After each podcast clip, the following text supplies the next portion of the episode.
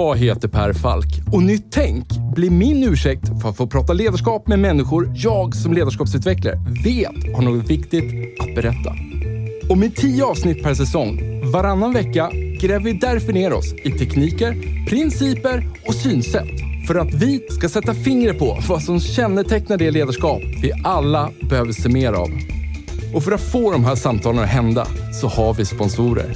Först och främst min arbetsgivare Mindset, där jag och mina kollegor tar fram både små och stora ledarskapsprogram som skapar de nya beteenden som behövs för att få er strategi att hända.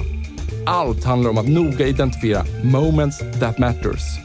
Samt Promote, som är den självklara digitala plattformen för dig som vill skapa effektfulla lärresor och ett mätbart resultat i verksamheten.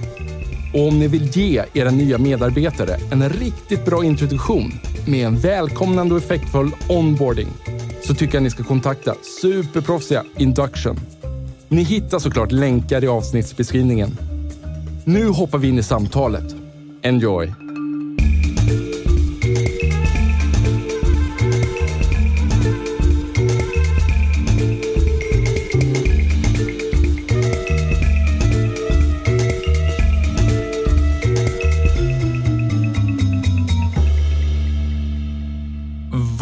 Tror du att folk rent generellt inte förstår om att vara VD på ett stort svenskt industribolag? Mm. Det är nog att det kan vara ganska ensamt. Även om man har en stor organisation med sig och eh, att eh, det finns en kultur och en vilja att hjälpa till så, så i vissa frågor så blir man ganska ensam. Då, och då måste man ta de besluten och det är att man är, man är ju ytterst ansvarig. Eh, mm. och, och, det gör att man, man måste ta de här besluten eh, på sin egen kammare. Eh, och, det, och det kanske är de svåraste besluten, eh, det är det. när man inte kan göra det tillsammans med ett team. Och, och den, det, kan vara en viss ensamhet, det är det väl. Det är väl en sak. Men sen även att, att det är ju det är en ganska rejäl uppoffring. Det är det. Man, det tar väldigt mycket tid, det tar en stor del av ens liv. Man får lägga mycket andra grejer åt sidan för att kunna dedikera den tiden. Och, men samtidigt är det fantastiskt roligt. Så det kanske är roligare än man kan tro kanske från utsidan också. Det är det. Man har en stor påverkan. Mm. Kan det vara stressigt?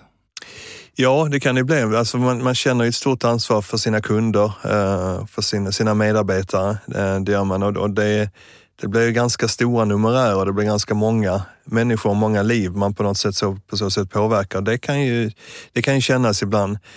Det kan, men stressigheten den tror jag att den, den måste du lära dig att hantera annars så, klarar du nog inte av liksom ett chefsjobb generellt sett skulle jag säga, eller ett ledar, ledarskapsjobb. Eh, och jag tror hemligheten som jag tror många har som eh, tycker de här jobben är roliga och kanske lyckas med dem också, det är väl att man har möjligheten och förmågan att kunna stänga av. Mm. Och det har väl jag alltid kunnat göra, liksom att eh, när jag väl stänger av så, så, så, tänker jag inte på det utan då mm. är det fullt fokus på familjen eller någon fritidsaktivitet eller göra någonting annat. Och jag tror det är eh, Ja, det är en nödvändighet, annars så tror jag att man eh, kör sönder sig själv mm. i ett sånt jobb.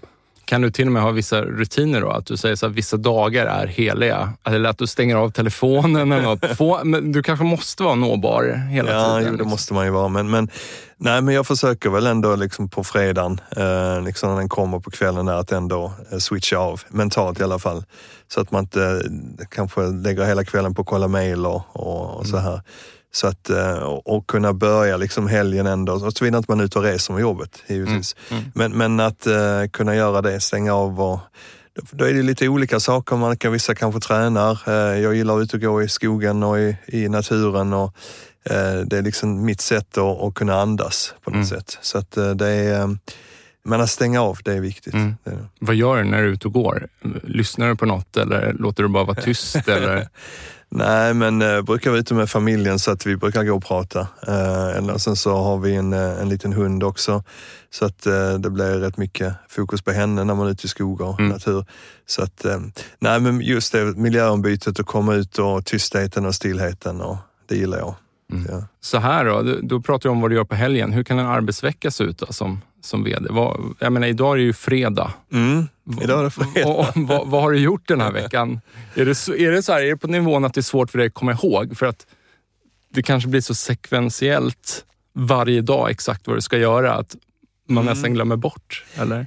Ja, och det är ganska liksom, varierat program också, vilket gör det kul. Ja. Det är det. Men, men eh, nej, det är faktiskt så. När du säger det så undrar jag inte. Jag kommer ihåg vad jag gjorde i måndags, eh, men i tisdag, så, det vet jag.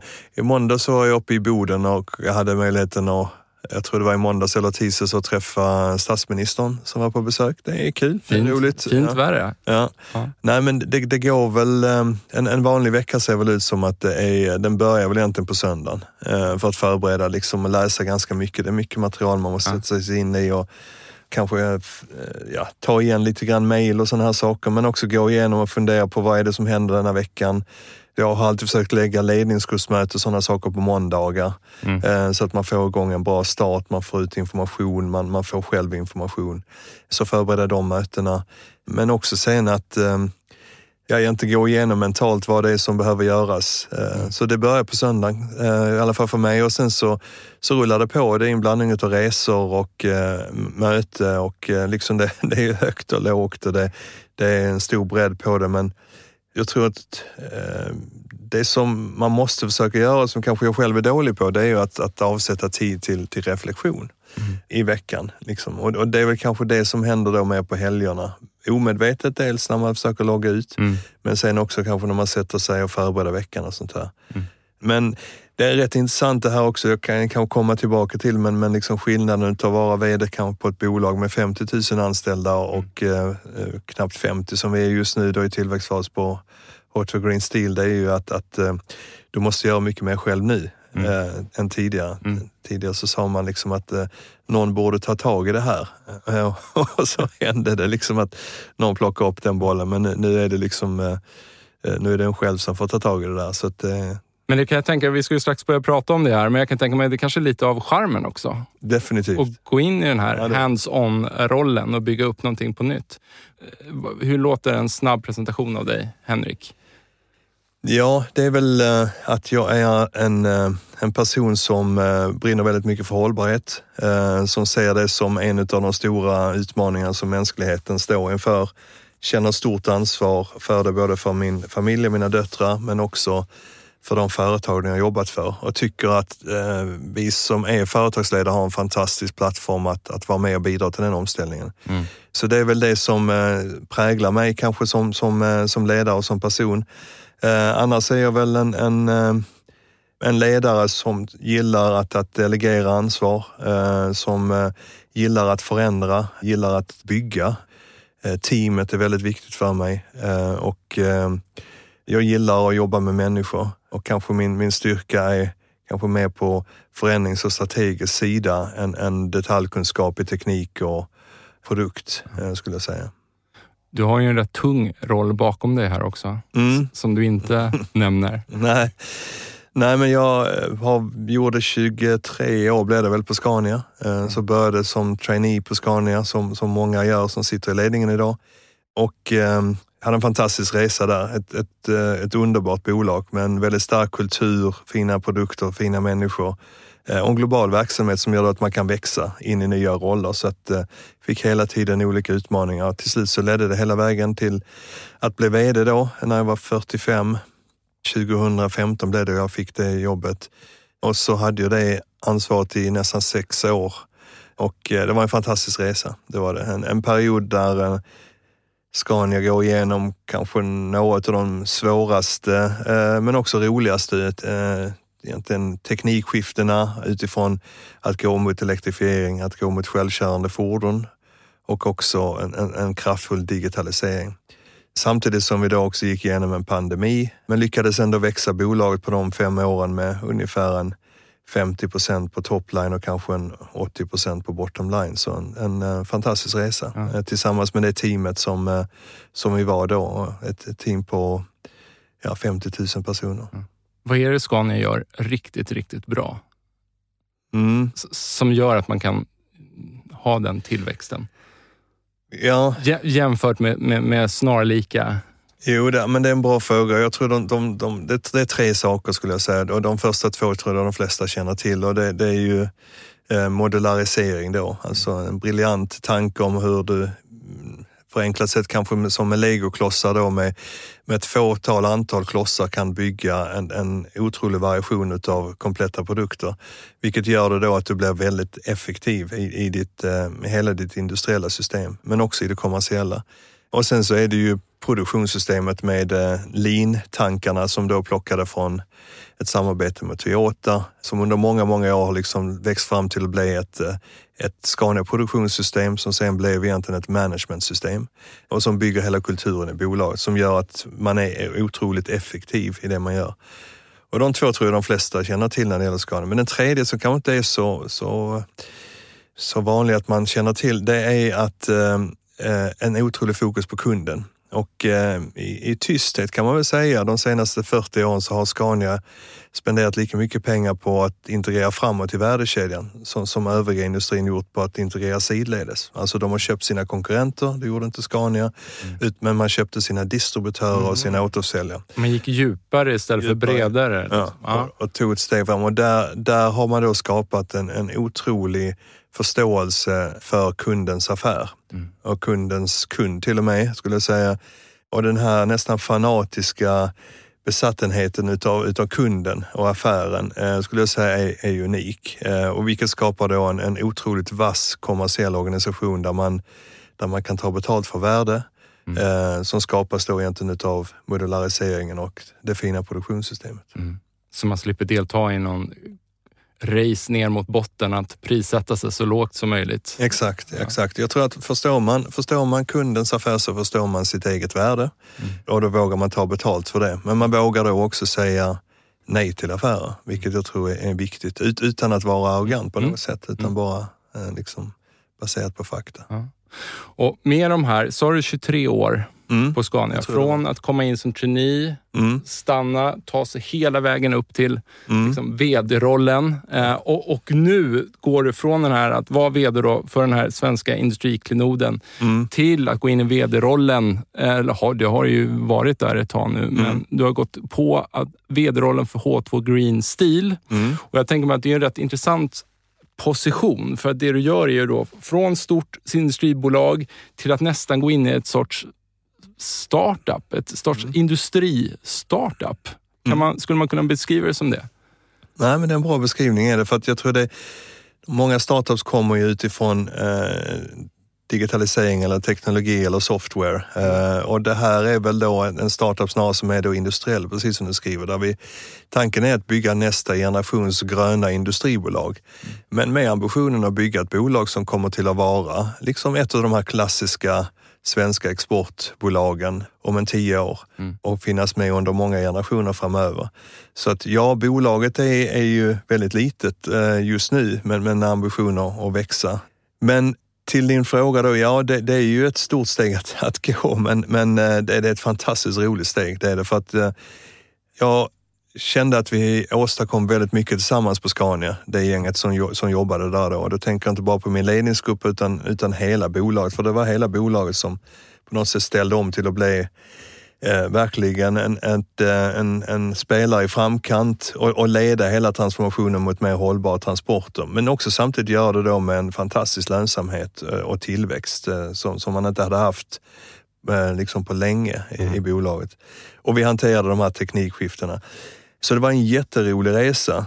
Men underliggande så har jag ändå det här brinnande liksom ivern att försöka eh, bidra till en bättre värld. Eh, och då kom det här eh, möjligheten upp. Eh, och eh, jag hade gärna stannat kanske lite längre på Skåne men, men en sån här möjlighet kommer inte så ofta och då, då kände jag att nej, det här måste jag hoppa på. Och då möjligheten att bygga ett bolag från grunden. Mm. Inte bara en greenfield när det gäller själva industrin och liksom att man, man bygger fabriker och allting från noll utan bygga kulturen i bolaget, mm. bygga in liksom hållbarheten i DNA från mm. dag ett, eh, bygga in digitaliseringstankar, flödestankar, modulariseringstankar, saker som jag har liksom lärt mig och som jag vet kanske har varit både lätta och svåra att, att eh, driva i en, en, stor organisation. Kanske oftast ganska svåra. Till exempel digitalisering för att du har en legacy kvar. Liksom ja, men var, varför blir, alltså så här, Om vi tar som exempel nu då, för att du nämnde det, digitalisering och hållbarhet. Jag Mm. menar, de, all, de flesta stora bolag idag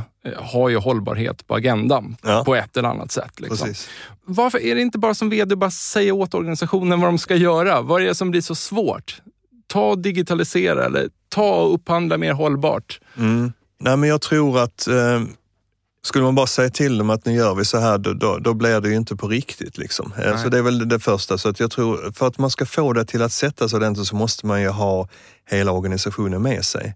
Och jag tror många organisationer, primärt i, i Sverige men också generellt sett, så tror jag att folk måste förstå varför. Varför gör vi det här? Har man förstått varför vi ska vända oss till att bli ett mer hållbart bolag eller mer digitaliserat, då köper folk och människor och individer in på det i, i bolaget och liksom hänger, hänger med. Och då blir, det, då blir det på riktigt. Och jag tror det är väl det som vd man måste se till att göra. Hur, hur driver jag en transformation där jag får organisationen att vilja vara med på det här? Och då, då tror jag väldigt mycket det handlar om att förstå varför man gör det. Och tar man då det liksom varför det här kan vara svårt att, att få det till att hända, ja, då är det ju att, att eh, jag tror det måste börja med att man har ett tydligt liksom, syfte med bolaget. Eh, det är i alla fall min erfarenhet från, från eh, min resa, att, att har du ett tydligt syfte eller purpose som man brukar säga, som folk kan liksom samlas kring. Och då tänker jag inte bara kunderna, medarbetarna och kanske ägarna. Utan jag tror man måste lägga till två stakeholders till och det är, det liksom samhället och planeten. Så att har du ett purpose som, som liksom tilltalar alla de fem stakeholders, då får du med dig liksom en medvind. Eh, Du får med dig liksom en, en förståelse eh, om, om varför du måste göra det och, och då tror jag att det blir, det blir mycket mer på riktigt. Och det samma sak gäller väl egentligen med digitaliseringen.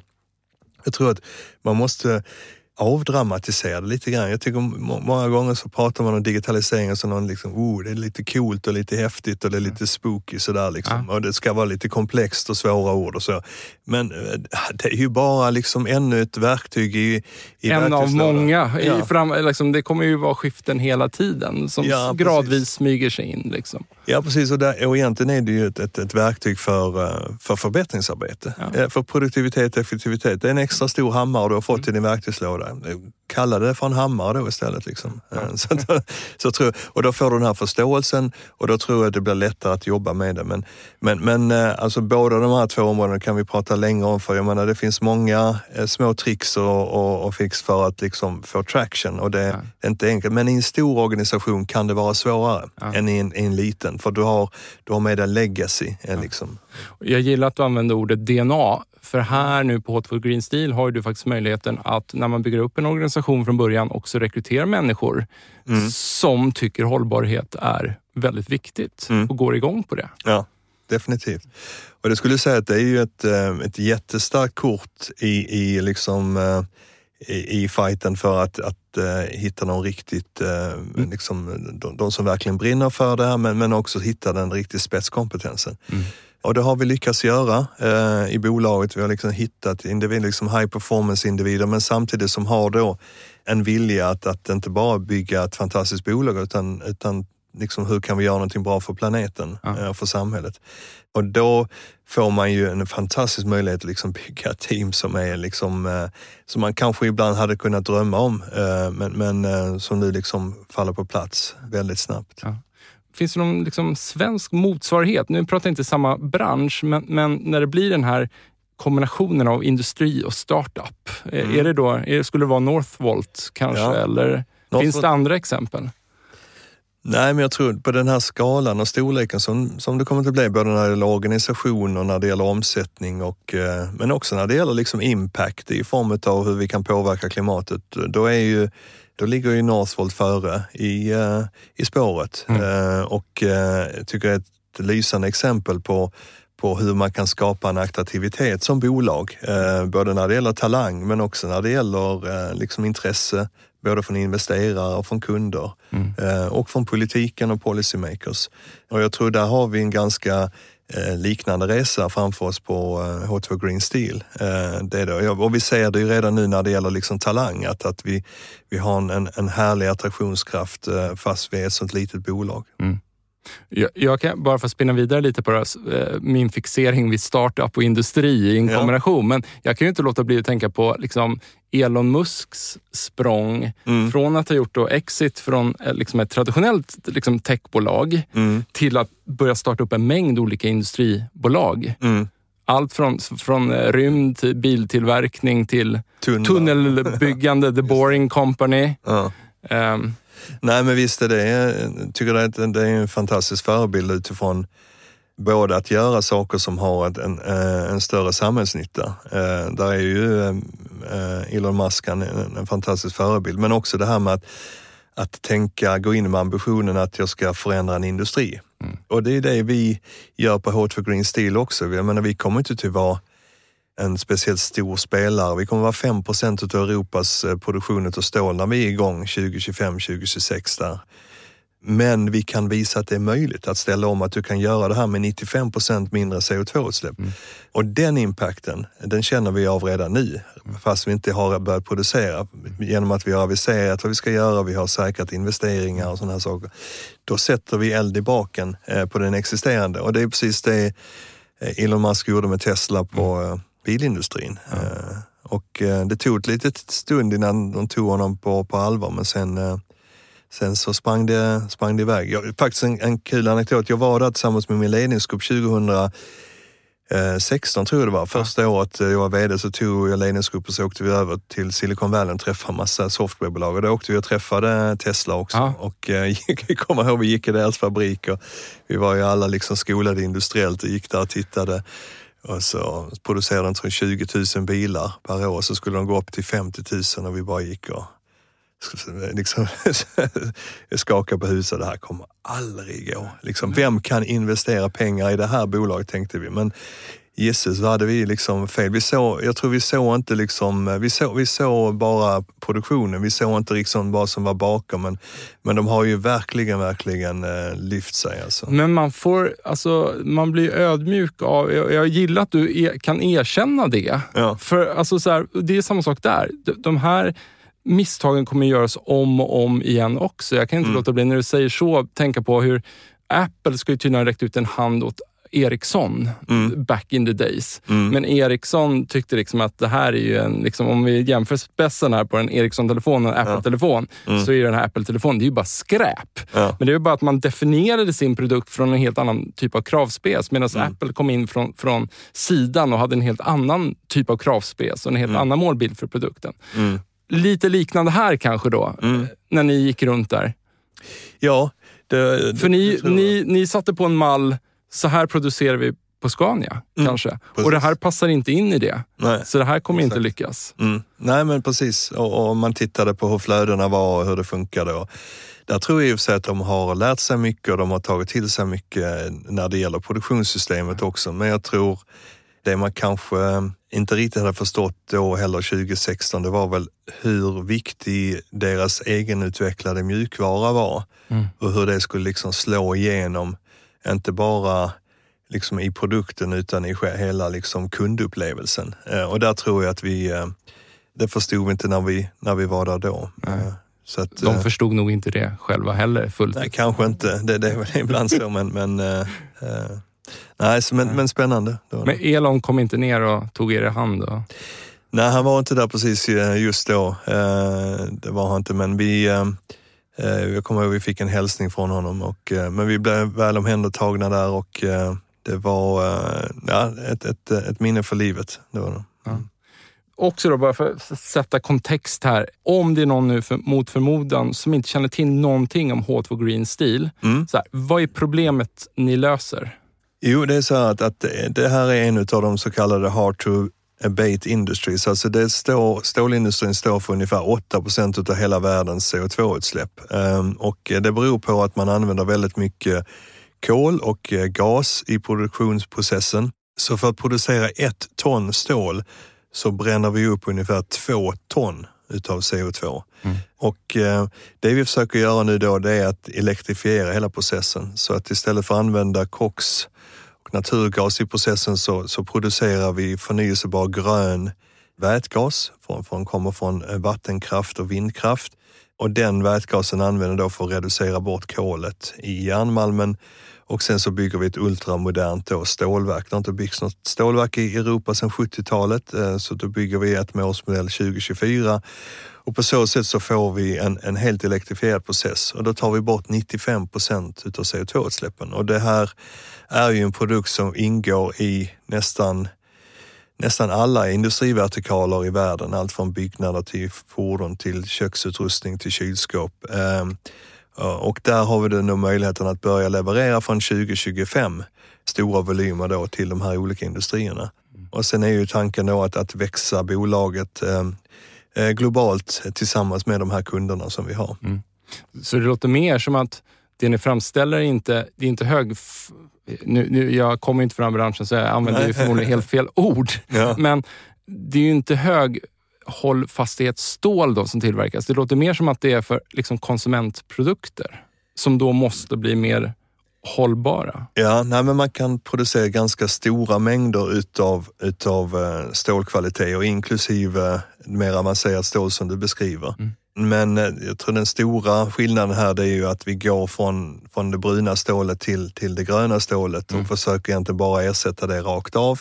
Det är snarare så att där det, där det tar skruv snabbast är i de industrier eller de kundgrupper där det finns ett eh, tryck från vad som skulle vara våra kunders kunder då. Eh, till exempel på personbilar, alltså mm. köparna mm. utav en elektrisk personbil mm. mm. mm. Eh, lägger vikt vid eh, hur den här produkten är producerad. Det börjar bli en hygienfaktor. Ja, det bör det. Och många biltillverkare idag säljer redan dem som neutrala, CO2-neutrala fast då betalar de en massa utsläppsrättigheter för det då. Mm. Nu kan de göra det på riktigt. Mm. Samma sak gäller ett kylskåp. Men det gäller också byggnader då, där lagen om offentlig upphandling eller att företag bestämt sig, till exempel de stora som bygger serverhallar och sånt här, att, att nej, vårt fotryck ska, ska liksom minska här. Fotavtryck ska mm. minska så att vi vill ha CO2-fria byggnader. Och det då gör att, att det skapar liksom pull. Och där tror jag vi ser eh, liksom, eh, det är de vi skriver kontrakt med nu tidigast. Och, och sen så har de allihopa då, eh, eller nästan allihopa, signat på så kallade science-based targets, vilket innebär att du har gått ut och committat dig ah. hur mycket utsläpp du ska göra i olika kategorier. Och det är väl en gemensam nämnare med de här. Så det är de produkterna som, som eh, vi kommer till att börja producera. Två frågor då bara. Varför har det här inte gjorts förut? Är det då lite som Tesla-exemplet där, att det har inte funnits någon efterfrågan och därmed har man inte behövt gå den här vägen? Eller? Svar ja, svar ja. Det, det är det väl. Alltså att, eh, dels så har det varit så att tekniken för att producera vätgasen har varit lite för dyr. Mm. Den har kommit ner i kostnad. Eh, skillnaden mellan förnyelsebar energi och fossil energi har, har liksom också minskat. Mm. Och sen så tror jag det handlar om att, att uh, kunna också förklara. För även om det här fossilfria stålet kommer kanske vara 25 procent dyrare än det bruna stålet så att när du omsätter det sen och tittar på vad blir det för skillnad i produktkostnad då för den som gör ett kylskåp eller en personbil, ja då handlar det kanske bara om en eller två procent. Mm. Och när du har liksom förstått hela det sammanhanget, då blir det en ganska snabb kalkyl eh, förståelse. Och då tror jag att då har man kunnat börja bygga en efterfrågan på det. Men, mm. men det är lite grann att någon, någon måste visa vägen mm. och det är det vi gör nu. Sen så kommer det här och, och eh, skicka en chockvåg över, över världen som kommer att göra att, att befintlig industri ställer om. Men det kommer ju att ta en stund och det känner jag igen från, från, från Scania när du sitter med en ganska tung balansräkning och du har liksom dina assets som du måste på något sätt sweata för att få en avkastning på. Mm. Att då liksom lägga ner en stor del av verksamheten och sen plötsligt bygga upp någonting nytt, det är ganska svårt och, det, och det, är, det gör ont, eh, det gör det. Så att, eh, och det är väl det som är fördelen med att en, en greenfield som vi då kan visa vägen. Sen kommer de andra hänga på i steg. Mm. Jag har förstått det som att en, en rätt stor bärande eh, komponent av den här tekniken är den här ljusbågsugnen. Just det. Ja, och som jag läste någon hel hisklig eh, siffra på hur mycket el den här konsumerar. ja. ja har, har du någon siffra att dra till med som sätter relation till Sveriges kraftförbrukning? Ja, nej, men jag, jag tror det kanske är det bästa sättet att, beskriva liksom den anläggning vi bygger uppe i Boden, eh, som är ett fantastiskt ställe då, för där finns då tillgång till förnyelsebar energi mm. eh, och det finns liksom eh, bra möjligheter. Det är att vi behöver koppla upp oss på ungefär 1900 megawatt och jag tror att eh, där finns tre reaktorer i Forsmark och den största är väl på 1600 eller 1700. Så det är nästan, eller det är ungefär som en av eh, reaktorerna i, på Forsmark då. Och, eh, och så själva anläggningen blir då två kilometer lång och en kilometer bred. Ungefär så, så stort blir det under tak eh, och det är ungefär som Kungsholmen då i Stockholm. Så, så stor blir fabriken. Det blir ett problem om, om det dyker upp fler aktörer på ja, I, i den här branschen? Eller? Ja, ja och Hur många reaktorer har vi? Ja, nej men, eh, nu har vi inte så många reaktorer eh, utan eh, det, det är mest, i vårt fall så handlar det om vind och vatten. Ja. Det är den kraften vi använder. Förnyelsebara? Ja, den förnyelsebara energin. Ja. Så att, jag tror tittar man på hur mycket kraft som produceras i Luleå älv då, där, där vi, vi ligger in till i Boden så är det också faktiskt en stor del utav älvens produktion. Eh, men, men det är mycket vind eh, och vind investeras det i, mm. Eh, har gjort under en längre tid. Men, men norra Sverige har de förutsättningarna att vi får inte kraften ner till resten av landet som säkert många känner till, utan den är lite inlåst där uppe mm. och mycket av kraften har gått på export till Finland mm. och finnarna har nu byggt ett eget kärnkraftverk och bygger mycket vind själva. Så exporten dit minskar. Så att vår bedömning, eller inte vår bedömning, bedömning, det är väl snarare Svenska kraftnäts bedömning, är ju att eh, initiativet vi gör, det som SSAB vill göra, mm. LKAB vill göra i regionen och även eh, Boliden eh, och också man räknar in Northvolt då i Västerbotten. Det finns det kraft till, eh, det gör det, och effekt. Det som saknas dock, det är att vi måste få fram nya kraftledningar mm. eh, så att vi kan få det dit där effekten mm. verkligen behövs. Och, och det tar eh, tid. Det tar lite, lite lång tid ibland. Mm. Och sen måste vi fortsätta fylla på med, med vindkraftbyggandet eh, framöver. Men ni har pratat med Svenska kraftnät och sådär, så de vet vad ni ska koppla in där uppe i Boden, hoppas jag. Ja, vi tänkte ringa dem om ett tag. Nej, det har, det har vi jobbat med och vi har ett fint samarbete med dem. Och de, eh, men, men det är ju, alltså hela egentligen hela Sverige har ju ställts inför en ganska tuff uppgift med tanke på att vi har haft en ganska liksom måttsam tillväxt eh, när det gäller liksom eh, elförbrukning. Eh, och, men nu plötsligt då så både med digitalisering och då med teknikskiftena mm. så kommer det ju en, en kurva, en upp, uppförsbacke som är riktigt rejäl. Så det ska man ha respekt för. Men jag tycker man tar sig an det på ett bra sätt. Men det behövs ju ett nytt tänk och, och jobba när det gäller eh, tillståndsprocesser till exempel, eller hur vi fattar beslut. Vi måste jobba mycket mer parallellt än vi gjort tidigare. Eh, så att, eh, eh, men, men nej, vi, vi har pratat med dem sedan ett bra tag tillbaka. Skönt. Du, ett långt intro här och mm. jag tänkte att vi skulle börja glida över lite mot ledarskap och kultur. Mm. Och jag skulle vilja börja med att fråga dig, under din då, från när du gled in då som trainee på Scania mm. för tre, 23 år, eller det var inte 23 år sedan, men 24 år 24 år sedan mm. eh, fram till idag. Kan, kan du tycka att du har sett någon, liksom, något skifte i, i, i ledarskap. Liksom i, ute i samhället rent generellt. Liksom. Hur, hur vi pratar om ledarskap och, eller hur vi ser på ledarskap. Jo, det tycker jag. Eh, det är det. Jag, tror nu att vi har gått från ett mer kanske chefskap till ett ledarskap. Eh, jag tror att vi har gått mer från att man försöker berätta för sina kollegor vad man ska göra till, till mycket mer uppdragsdirektiv, eh, uppdragstaktik på något sätt. Jag tror att vi har sett mycket mer att, att man sätter värde i ledarskapet på att bygga diversifierade team och att liksom sättet hur du rekryterar, hur du bygger en blandning av olika kompetenser har liksom eh, kommit fram mycket tydligare. Jag tror också att man eh, har börjat eh, jobba mycket mer med ett delegerat ansvar i alla fall. Det är det jag själv brinner för, liksom att man, man empower eh, people till liksom att ta tar ganska stort eh, ägarskap utav sitt uppdrag.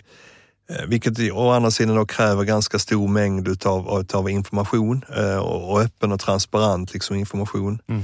Så det är väl en annan sak som kanske har skett i en förändring att man kanske för 25 år sedan så byggde en del utav ledarskapet på att, att att man hade ett informationsövertag. Mm. Så man använder sitt informationsövertag som ett sätt att, att leda verksamheten och nu tror jag att, att det är på många sätt borta eh, och att man, man snarare använder informationen för att, att motivera, eh, informera och, mm. och eh, se till, till att man kan agera liksom i bolagets bästa. Vad är det för krafter då som har drivit fram den förändringen? Var, liksom, varför har skiftet skett? Mm. Bra fråga. Jag tror det är för att det är ett mer framgångsrikt ledarskap. Man har insett att det här är det bästa sättet att motivera mm. teamen, eh, att, och att tycka det är roligt själv. Det ger bättre resultat, eh, skulle jag säga. Både liksom i produktivitet och effektivitet, men kanske också i arbetsglädje. Eh, att det liksom ger, ger eh, ja, en, en, större glädje i, i teamet och i ledarskapet. Mm. Jag tänker väl så här att det är viktigt att hela tiden påminna sig själv om att Alltså ledarskapet kommer ju alltid vara i en förflyttning på ett Precis. eller annat sätt. Så ja. det, det jag är den första med att så här, det jag står och pratar om här och nu, om jag pratar ledarskap, mm. så här, om 20 år kommer det stå en annan Per Falk där ja. och, och, delvis ha ett lite annat budskap. Liksom. Och vad det budskapet kommer vara, det är, liksom, det är ju svårt att säga just nu. Ja. Eh, men, men, det är ju alltid en, en, en rörelse, en förflyttning mm. och det får man vara lite ödmjuk för. Ja, definitivt. Och kultur då, så här, vi ska prata ledarskap och kultur, men kultur, liksom, hur, har, har ni kommit så långt på H2 Green Steel att ni, att ni har börjat prata om kultur?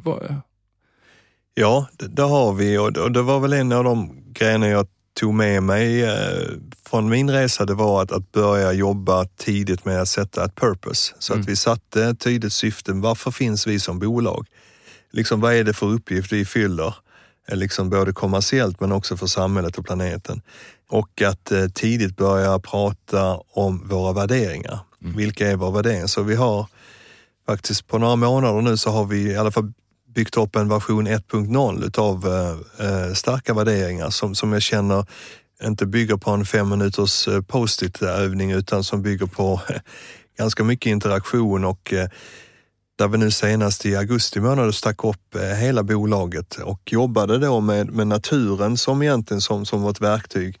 För egentligen allt vi får i det här bolaget kommer från naturen och att då använda naturen som, som, eh, som ett verktyg för att, att bygga starka bilder där du som individ då kopplar värderingarna till en upplevelse mm. eh, i, i, naturen. Och, mm. eh, på så sätt då försöka börja bygga in det så att, eh, som vi sa tidigare, det sätter sig i någon form av DNA. Så även om bolaget är ungt så, så tror jag att, att vi har byggt in väldigt starka värderingar redan. Och, och varför är det viktigt då? Jo, vi kommer ju till växa med en sån otrolig hastighet. Det, det, det, liksom, det börjar två nya nya kollegor liksom varje vecka just nu. Och, och för att inte liksom bygga en massa subkulturer så, så, så, är det viktigt att vi redan nu har satt liksom, vad är vår gemensamma riktning? Mm. Hur vill vi liksom agera? Och tillbaka till de här fem stakeholders då, liksom, vem är det som vi bygger bolaget för? Det är inte bara för våra kunder, för våra investerare och våra medarbetare, utan det är också för planeten och samhället. Och Eh, nej, så jag skulle säga det börjar vi med tidigt och jag tror det är väldigt viktigt när du bygger sånt här bolag från, eh, från grunden som kommer till att växa så snabbt och bli så stort så tidigt. Ja, för nu, jag, jag vet att nu är jag ju skitjobbig här och bara, och, bara trycker ner frågan ett, ett snäpp till. För man tänker så här, borde inte ni ha viktigare saker att tänka på här? Ni ska ju sätta igång en ljusbågsugn ni måste ha en kabel eh, fram till den här ljusbågsugnen och få fram energi. Alltså, vad skulle du säga till någon som, som inte är övertygad om att man borde satsa på kultur utan som tycker det är slöseri med pengar. Vad, vad skulle vara dina avgörande argument? Att nej men, här, kulturen är ju det som kommer bära verksamheten fram, framöver. Mm. Va, vad skulle du säga till den här personen?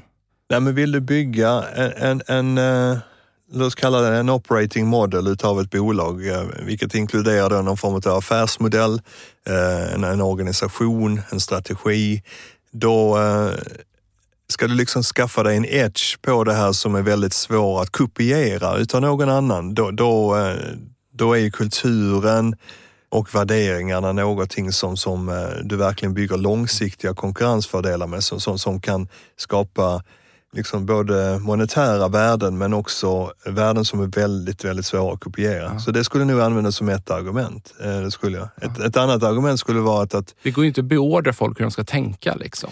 Nej. Utan det måste ju bara sitta där. Ja, jag tror också att, att vilket bolag det än bygger, liksom, om det är, det är ett litet tjänstebolag eller stort tjänstebolag eller produktbolag eller vad det är.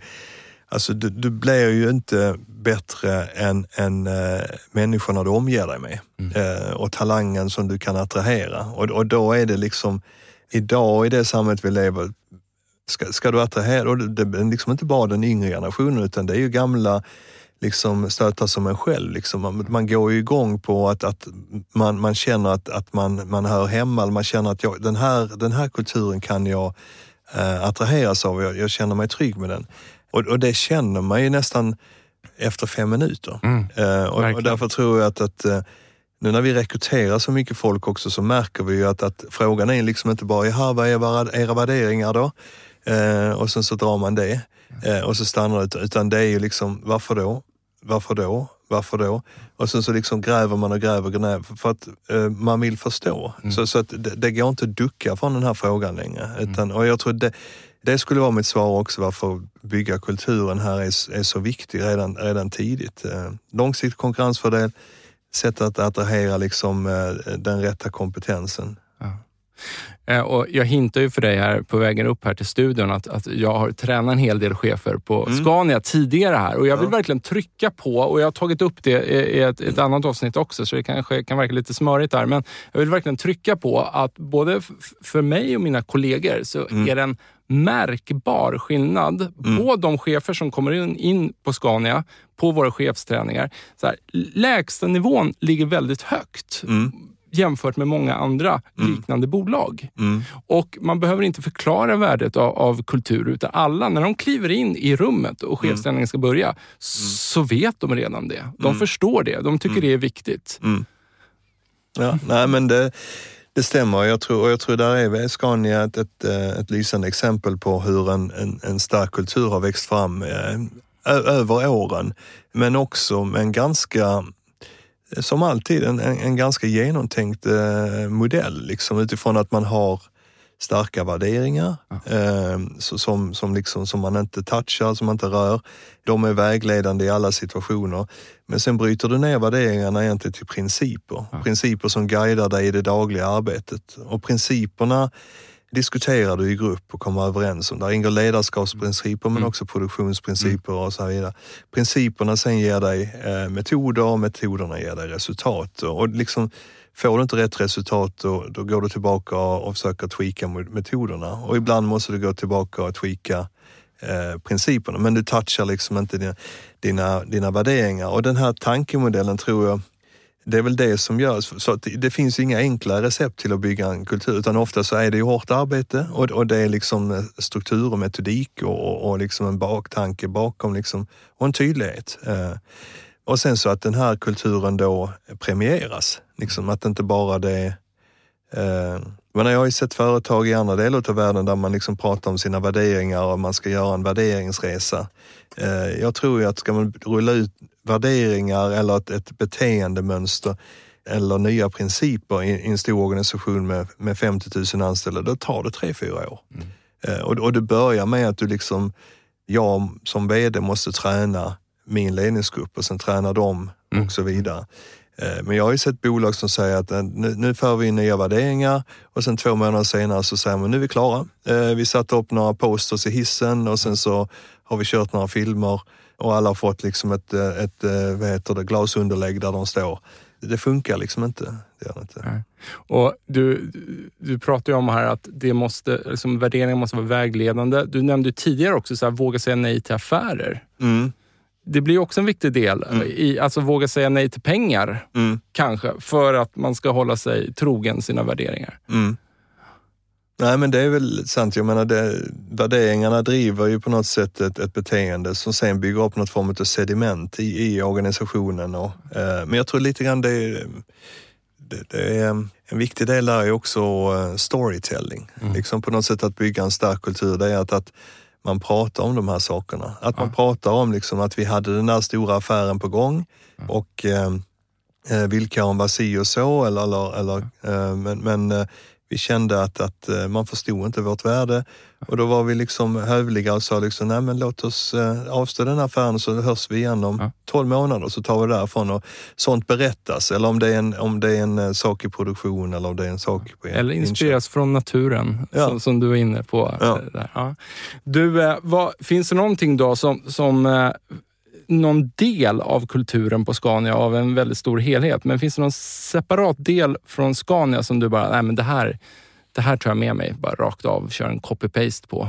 Vad gäller liksom en värdering eh, eller en snar, en, eller liksom Nej, men jag tror att, att eh, vi pratade tidigare om fokus på kunden och, och liksom det här fanatiska liksom, intresset utav kundens affär och liksom, vad är det som gör kunden lönsam och vad är de stora riskerna? Vad gör de sömnlösa på nätterna?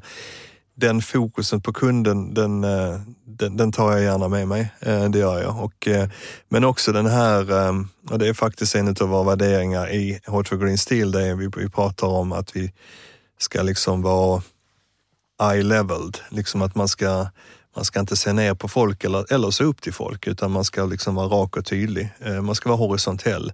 Det är väl också någonting som jag som kanske inte är formulerat på så sätt. Eh, Nej, förklara, Scania, förklara, men, men, förklara igen, för jag hänger inte helt med. Nej, det låter dra, intressant, ja, så jag vill stanna då, här en stund. Eh, låt mig dra då en, en, en eh, eh, liksom ursprunget, var det kommer ifrån. Det är faktiskt, eh, det var en, en ägaren till en stort industrikonglomerat i Indonesien där han berättade för mig, eh, vdn då, eh, Pakiyoko, att, att eh, han, han tyckte att eh, när han träffade oss från, eh, från bolaget så sa han att han tyckte det var så intressant. Han jobbade med japanska bolag, med tyska bolag, faktiskt några andra svenska bolag också.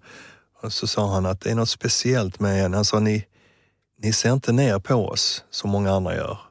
Och, och ni, ni kommer inte hit och fjäskar liksom och ser upp till oss heller på något sätt. Eller när ni träffar eh, vad heter det, var ministrar eller, eller, eller var president. Utan ni, ni, liksom, ni är är horisontella. Jämbördiga. Ni, liksom. ja, ja. Ni är eye level. Ja. Och ja. det där tog, har jag alltid tagit med mig. Jag tycker liksom att det där det är en jävligt bra beskrivning på, på hur, man, hur man ska uppträda. Liksom. Eh, att man är, man är tydlig, man är rak och, och, och man, man, man liksom trampar inte på någon men, men man fjäskar inte heller utan, utan man, är, man är sig själv och man är rak. Och, då, och, det, och det, den kulturen bygger vi nu på H2 Green Steel, alltså att man ska vara jag tror den, den är viktig eh, och eh, ta med sig. Då tror jag att man bygger förtroende oavsett vem man jobbar med. Jag, jag har en förstahandskälla på en person som jobbat nära dig mm. och hen tog faktiskt upp just det här som du nämner. Ja. Att en av många styrkor som du hade, men en mm. av de här styrkorna är att du personen upplever det som att det är den riktiga Henrik man sitter och pratar med. Mm. Att du inte sätter på, tar på dig en roll eh, på jobbet. Nej. Nej. Nej, men det är kul att höra. Det, det är det, men, men eh, ja, det, det, finns, det finns bara en version utav mig. Så att, jag menar, man får ta vad man får på något sätt. Ja, men det är väl fint? jo, nej, men det är kul att höra. Det, det, det. Men, men jag tror att eh, men det är väl lite grann det här att, att vara eye level, att, att liksom man, eh, man är öppen och transparent. Men också kanske att man vågar då på så sätt också vara öppen med, med sina känslor. Att man inte bygger en stor mur runt omkring sig utan mm. att man, eh, man kan också visa att man är sårbar, att, att man, man har känslor eh, och man, att, man, eh, mm. och att man bryr sig. Mm. Att det betyder någonting. Liksom. Mm. För utan då att få det låta som att, att Scania är dåliga på det här området eller har misslyckats. Vad, och, och, förut, och så lägger vi hållbarheten åt sidan då också. Mm. Finns det någonting som du känner i, inom den framtida kulturen ni bygger upp just nu då, som du känner att och här måste vi bli ännu bättre? Ja, men jag tror det finns ett antal element där jag säger att eh, en av våra värderingar på H2 Green Steel är eh, We, not me, together. Och med det menar vi givetvis i ett större sammanhang att det, det är vi som, som, som ett företag i ett större samhälle där vi ska liksom vara med och medverka till någonting bra ja. för planeten och samhället. Men det är också i det lilla i organisationen utifrån att, att hur vi ska tänka och hur vi ska jobba. Mm. Och jag tror i en stor organisation så blir det ju lätt att, speciellt om man har valt en funktionell struktur, alltså man organiserar sig i en funktionell eh, verkstad, man kallar det så, mm. då, då, eh, då blir det lite silos. Mm. Och eh, då försöker man jobba istället med kanske processdimensionen och tydliga processer och där tror jag att vi kan från början på H2 Green Steel bygga in en bättre balans mellan starka affärsområde och starka funktioner och kanske då ett flödestänk i, i hur ska vi tänka i vår produktionsprocess och i vår mm. planeringsprocess, i vår produktutvecklingsprocess, i vår säljprocess. Och att, att uh, få en bättre balans mellan om man säger så, linje och process. Uh, det, det, är väl en sak som jag, det kan väl låta lite tekniskt, men, men jag tror det handlar om att, att bygga en, en, en organisation med en, en bra balans. Det, det, det gör det. Så det är väl en sak som jag tar ta med mig. Mm. Och det låter ju också då som större vikt på liksom tvärfunktionella team Precis. då, eller? Ja. Med, med, där man, ett team av specialister men kanske med väldigt god kommunikationsförmåga då som Ja, eh, exakt. Och för att spinna vidare på det då, så det, det är helt rätt. Så jag menar, det, det, det är kanske ett ännu bättre sätt att benämna det på, att gå ner då och jobba tvärfunktionellt. Och det tror jag är en stor fördel när du bygger ett bolag från grunden nu, som vi gör, helt nytt, en greenfield det är ju att, att du kan eh, utveckla och använda digitaliseringen eh, som, ett, som ett kanske än mer kraftfullt verktyg där du eh, inte behöver det här traditionella liksom vägvalet att antingen ska du digitalisera dina befintliga processer och liksom måla av dem eller så försöker du anpassa dina processer till den eh, digitaliseringsarkitektur du har på något sätt. Här kan vi göra båda samtidigt, vilket gör att vi kan liksom förstärka det tvärfunktionella eller helhetstänket eller end-to-end eller det agila arbetssättet, oavsett vad du vill kalla det. Men, men egentligen det kittet som gör att, att, att du, du får ihop kompetenser som jobbar både utifrån ett, ett eh, vad ska man säga, ett kompetensområde mm. eh, in kanske en funktionell organisation och egentligen då en resultatorienterad process. Ja. Och den där matrisen eller det där tvärfunktionella kan du designa det systemet samtidigt som du bygger din arkitektur för det digitala? Mm. Det ser jag att oj, oj, oj, vilka, vilka möjligheter det finns där som inte fanns i ett, ett, ett eh, bolag. Här känns också som tech, den traditionella techindustrin kanske har kommit lite längre. Definitivt. Där på det du just nämnde. Ja, ja, definitivt. Och där tror jag att, att eh, det är väl det här som också är hemligheten med att, att bygga ett, eh, som vi pratade om tidigare, egentligen ett, ett industriellt startup. Mm. Eh, som, som kanske inte är så vanligt då, som vi sa. Att du kan få en helt annan utväxling på din digitalisering. Mm. Eh, och, och där ser vi ju resultaten redan och jag, jag, är faktiskt, jag hade höga förväntningar men jag är väldigt positivt överraskad hur, hur snabbt man kan få en, en, en helt annan traction. Alltså det ja. är kul. Har du något konkret exempel där? Nej, men jag tror, eh, så som vi måste liksom bygga en struktur så, så handlar det om att, att det måste gå väldigt fort eh, och det måste gå väldigt fort att driva ett stort projekt för att, att då bygga en stor eh, industriell anläggning som vi var inne på tidigare, att, att eh, producera det fossilfria stålet. Men samtidigt behöver vi bygga en skalbarhet för vi ska göra om det här förmodligen på andra ställen ja, så småningom ja, i världen. Ja. Och då möjligheten liksom att... Hint, hint. Ja, ja. Och, och liksom, så, som man gör då samtidigt som man liksom kör tåget så lägger vi järnvägen. Och, och jag tror där där skapar vi förutsättningar med, med digitaliseringen som jag tror hade varit, eh, ja, hade varit svårt om, om eh, man skulle försöka göra det i en befintlig struktur. Ja. Vi har valt en, en, en, strategi också som bygger väldigt mycket på eh, vår CDO Olof Hernell som har kommit in, som är, är eh, superskarp eh, och som, som har, som jag också tror mycket på, en, en filosofi som bygger på att använda best of breed eh, i digitaliseringen. Alltså att, att, att inte kanske låsa sig i ett stort, tungt ERP-system mm. utan att, att snarare kanske använda mm. de som är vassast i de olika delmomenten i hela din industriella end-to-end process och sen snarare satsa dina resurser tungt mm. och dina pengar på att bygga ett starkt integrationslager. Och det där pratar man om ofta i industrin. Eh, och eh, tror alla försöker göra det, men, men snabbheten som vi kan göra det nu ja. Eh, och tydligheten är som dag och natt skulle jag säga. Och där tror jag vi får de stora, stora fördelen när, när det gäller snabbheten i, i att, att bygga, bygga systemet men också att bygga det utifrån eh, inte en gammal legacy. Vi pratar om tvärfunktionella team här. Kan du säga någonting? Hur, hur har du liksom historiskt sett eh, resonerat kring hur du har satt ihop team tidigare? Då kanske framförallt på Scania. Mm. Vad har varit dina bärande idéer där? Nej, men det har väl varit att, att eh, hitta duktiga ledare faktiskt. Ledare som har eh, en förmåga att, att bygga starka team och att, att eh, att liksom utveckla teamen så att liksom summan utav individerna blir större liksom än, än, än, än om man lägger ihop dem bara med matematik. Och det, är Eh, det har väl varit en av grunderna. Eh, men sen har det varit också ganska mycket situationsanpassat skulle jag säga, beroende lite grann på vad uppdraget är. Om, om uppdraget är att bygga någonting från grunden, ja, då har jag tittat ganska mycket på att försöka ta in kompetens kanske utifrån, från, från andra delar och inte ta det liksom internt.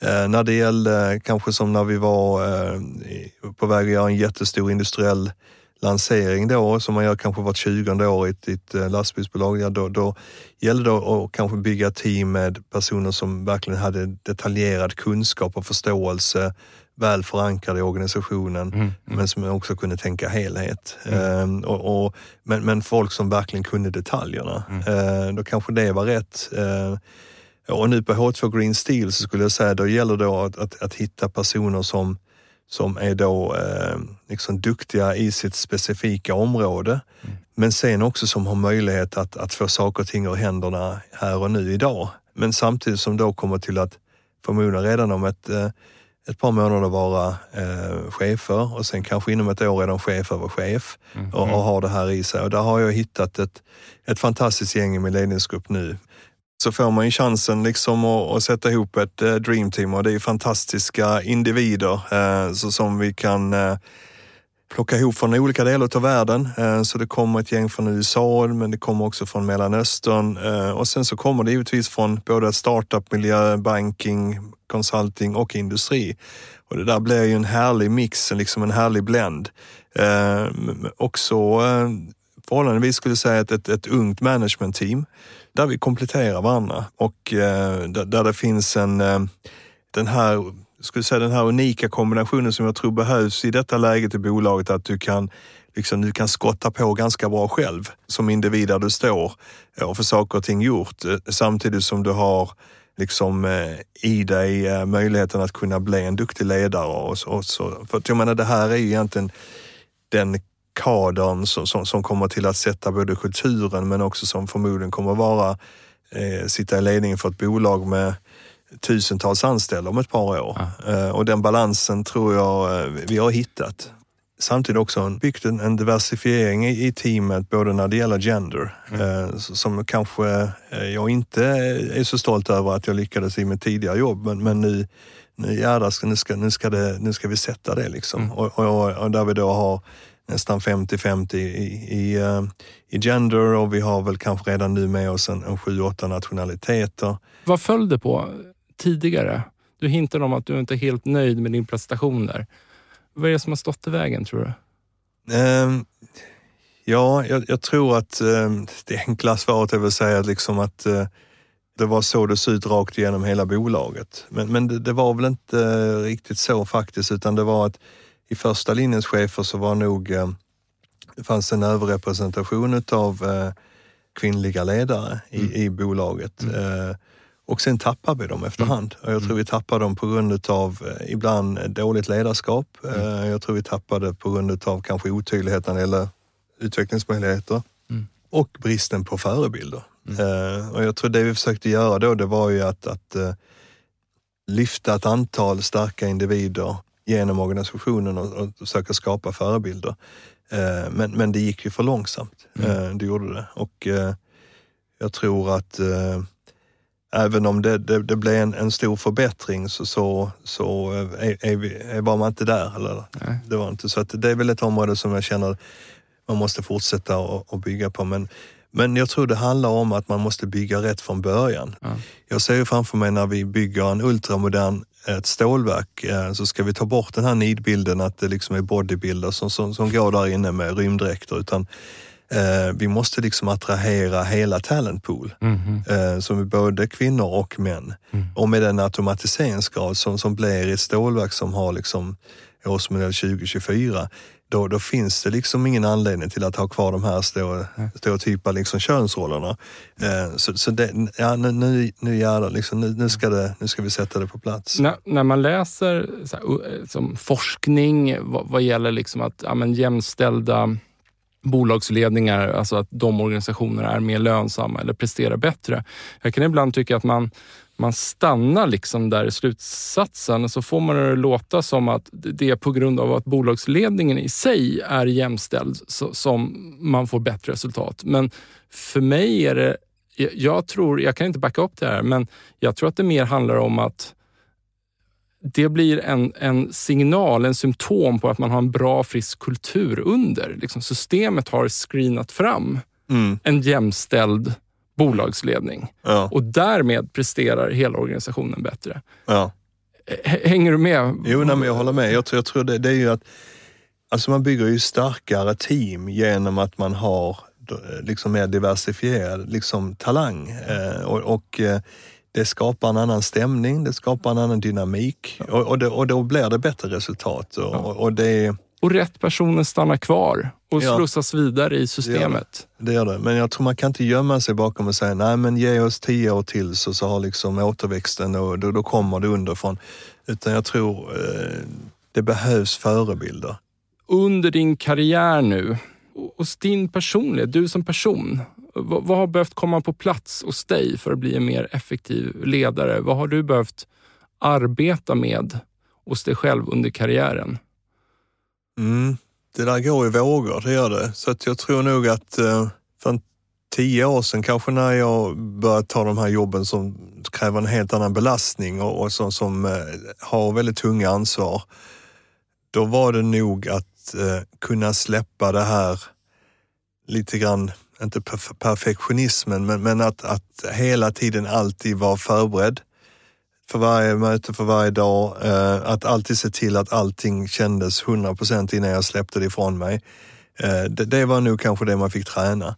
Alltså att vissa grejer måste du släppa fast de är halvdana. Eller, good enough. Och, good enough liksom. Och, och, okej, okay, annars orkar du liksom inte. Det går inte. Eh, och det var väl någonting som, som man fick lära sig. Det, var det, väl. Det, det, är väl det ena. Och det andra sen det är att verkligen försöka delegera.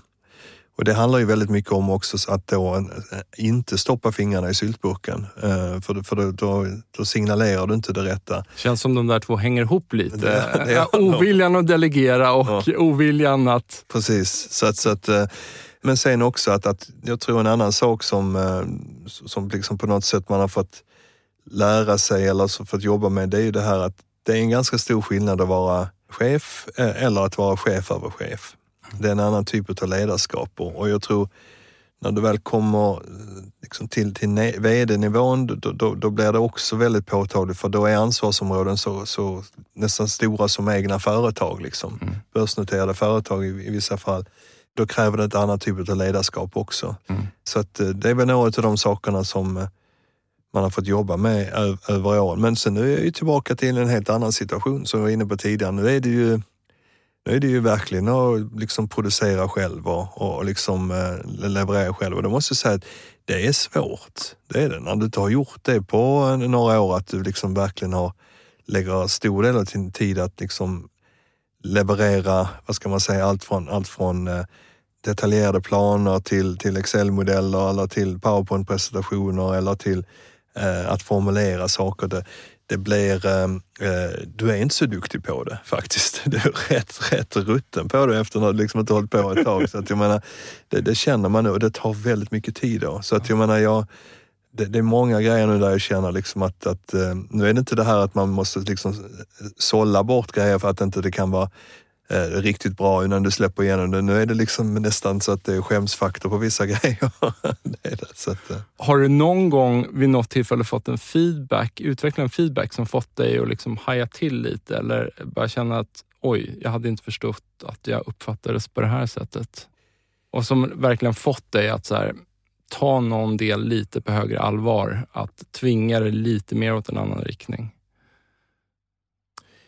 Ja, nej men jag fick väl, har väl fått några gånger under åren kanske feedback på att jag borde, eh, vilket kanske låter konstigt, men att jag borde kanske ta mer plats. Kan väl vara en sak. Liksom att, att eh, jag har ett ganska lyssnande liksom kanske ledarskap och eh, jag vill liksom inte alltid kanske hoppa in och driva diskussionen. och, det kände jag väl att det, det behövde jag träna på ibland, bli bättre på att driva det mycket mer liksom själv eh, diskussionen.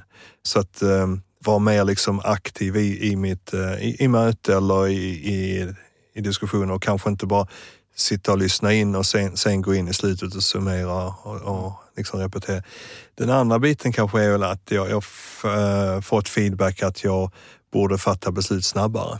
Äh, att, att jag går och drar på dem äh, eh, besluten. Att, liksom, och det är väl någonting som jag blivit skolad i liksom på något sätt att ta de besluten du behöver ta idag för att imorgon har du alltid lite bättre informationsläge så, så, mm. så att skjut dem till imorgon. Men, men det funkar inte alltid uh, och, och, den feedbacken tog jag till mig att du måste bli snabbare och ta vissa mm. beslut. Uh, hur, kom den, hur kom den feedbacken fram? Uh, den kom fram från, från min ledningsgrupp och från medlemmar i min, min ledningsgrupp. Mm. Så att jag tyckte den, den transparensen fanns. Så att, det, det, var ingen som höll emot liksom, eller, eller la ett filter emellan när det gällde feedback. Ja, liksom. Men på ett organiserat sätt, genom att ni hade systematiserat feedbackarbetet, eller var det någon tog dig i, i armen och tog dig åt Nej, sidan? Men det är, så tror jag liksom när man kör ändå feedback sessions eh, eller eh, vad man ska kalla det, PD talks eller vad det är, så, så är det ju alltid uh, two ways. Ja. Uh, så det är sådana samtal. Ja. Uh, det är det, så att, um, Nej, och det, och det är ju... Eh, och det kan ju vara så att man tycker själv att man har den där tiden, vilket gör att jag, jag, jag behöver bara ta de beslut jag behöver idag för imorgon. Men, men kanske för resten av organisationen så känns det som en oändlighet. Mm. Eh, liksom. och, och, och, det där och det är många steg många under steg. som det ska rinna ner i ja, kanske. Gör det. Och, eh, men sen kan det också bero på att i, många frågor som kommer till, till ledningens bord eller om de hamnar liksom på en VDs bord, det är ju ofta då när ganska många personer har försökt lösa det under, en längre tid. Mm. Mm. Och, och, det finns en sån komplexitet i det och då är det ju rätt svåra frågor ofta som kräver viss, allt från en politisk balansering till en ja. kommersiell, till långsiktigt, kortsiktigt. Ja, någon form av trade-off liksom. Hela tiden. Ja. Hela tiden. Och, och, då, och då, då kan det ju bli svårare. Det kan det. Du, jag tänkte att vi skulle börja avsluta det här samtalet nu och jag brukar alltid fråga så här, om det finns några speciella ledarskapshacks, konkreta ledarskapshacks. Du har ju suttit och hintat om saker hela tiden, men, men något som du skulle liksom särskilt vilja trycka på, värdet av att göra eller? Nej, men jag tror ju att vill du bli en duktig ledare, då brukar jag alltid rekommendera att, att titta runt i organisationen, kanske inte bara efter liksom vad är som den mest upptrampade stigen om du vill liksom nå ett speciellt jobb eller du vill göra karriär eller vad det är, utan, utan leta snarare efter de duktiga ledarna mm. och hitta dem, ta rygg på dem. Det är de som kommer till att ta vara på din talang och utveckla dig som, som individ. Det är de som liksom kommer till att lyfta fram dig och, och, och sporra dig och utmana dig. Så, mm. så att eh, på din resa kring att göra dig till en bättre ledare, leta själv efter de riktigt duktiga ledarna. Det är, det är väl ett, ett tips. Vet du vad? Jag tänkte så här, inom startup-världen så är det ju rätt vanligt med att eh, man kanske inom den, den, kulturen då som så småningom kommer på plats. Mm. Att liksom det finns stora likheter mellan liksom personligheten hos the founder Mm. Ja, kommer det bli så, tror du, att man i, i H2 Green Steels framtida kultur här, när den liksom sätter sig här, kommer man hitta mycket Henrik i den? Uh, ja, uh, det tror jag, men också tillbaka till våra grundare. Det är, det är ju uh, Kalle och Harald. Jag, menar, jag tror vi kommer att hitta DNA från dem. Jag tror vi kommer att hitta DNA från de som är med från första början, som mm. till exempel Maria och Otto, men, men, men också förmodligen lite grann för mig. Men, men också tror jag att de, de hundra första som kommer in i bolaget, eh, vi kommer nog till att, att göra ett avtryck allihopa. Och det försöker jag säga till, till gängen som kommer in nu, att, att vi, vi är liksom allihopa kulturbyggare, eh, det är vi, och samhällsbyggare. Och eh, därför är nu rekryteringen extra viktig.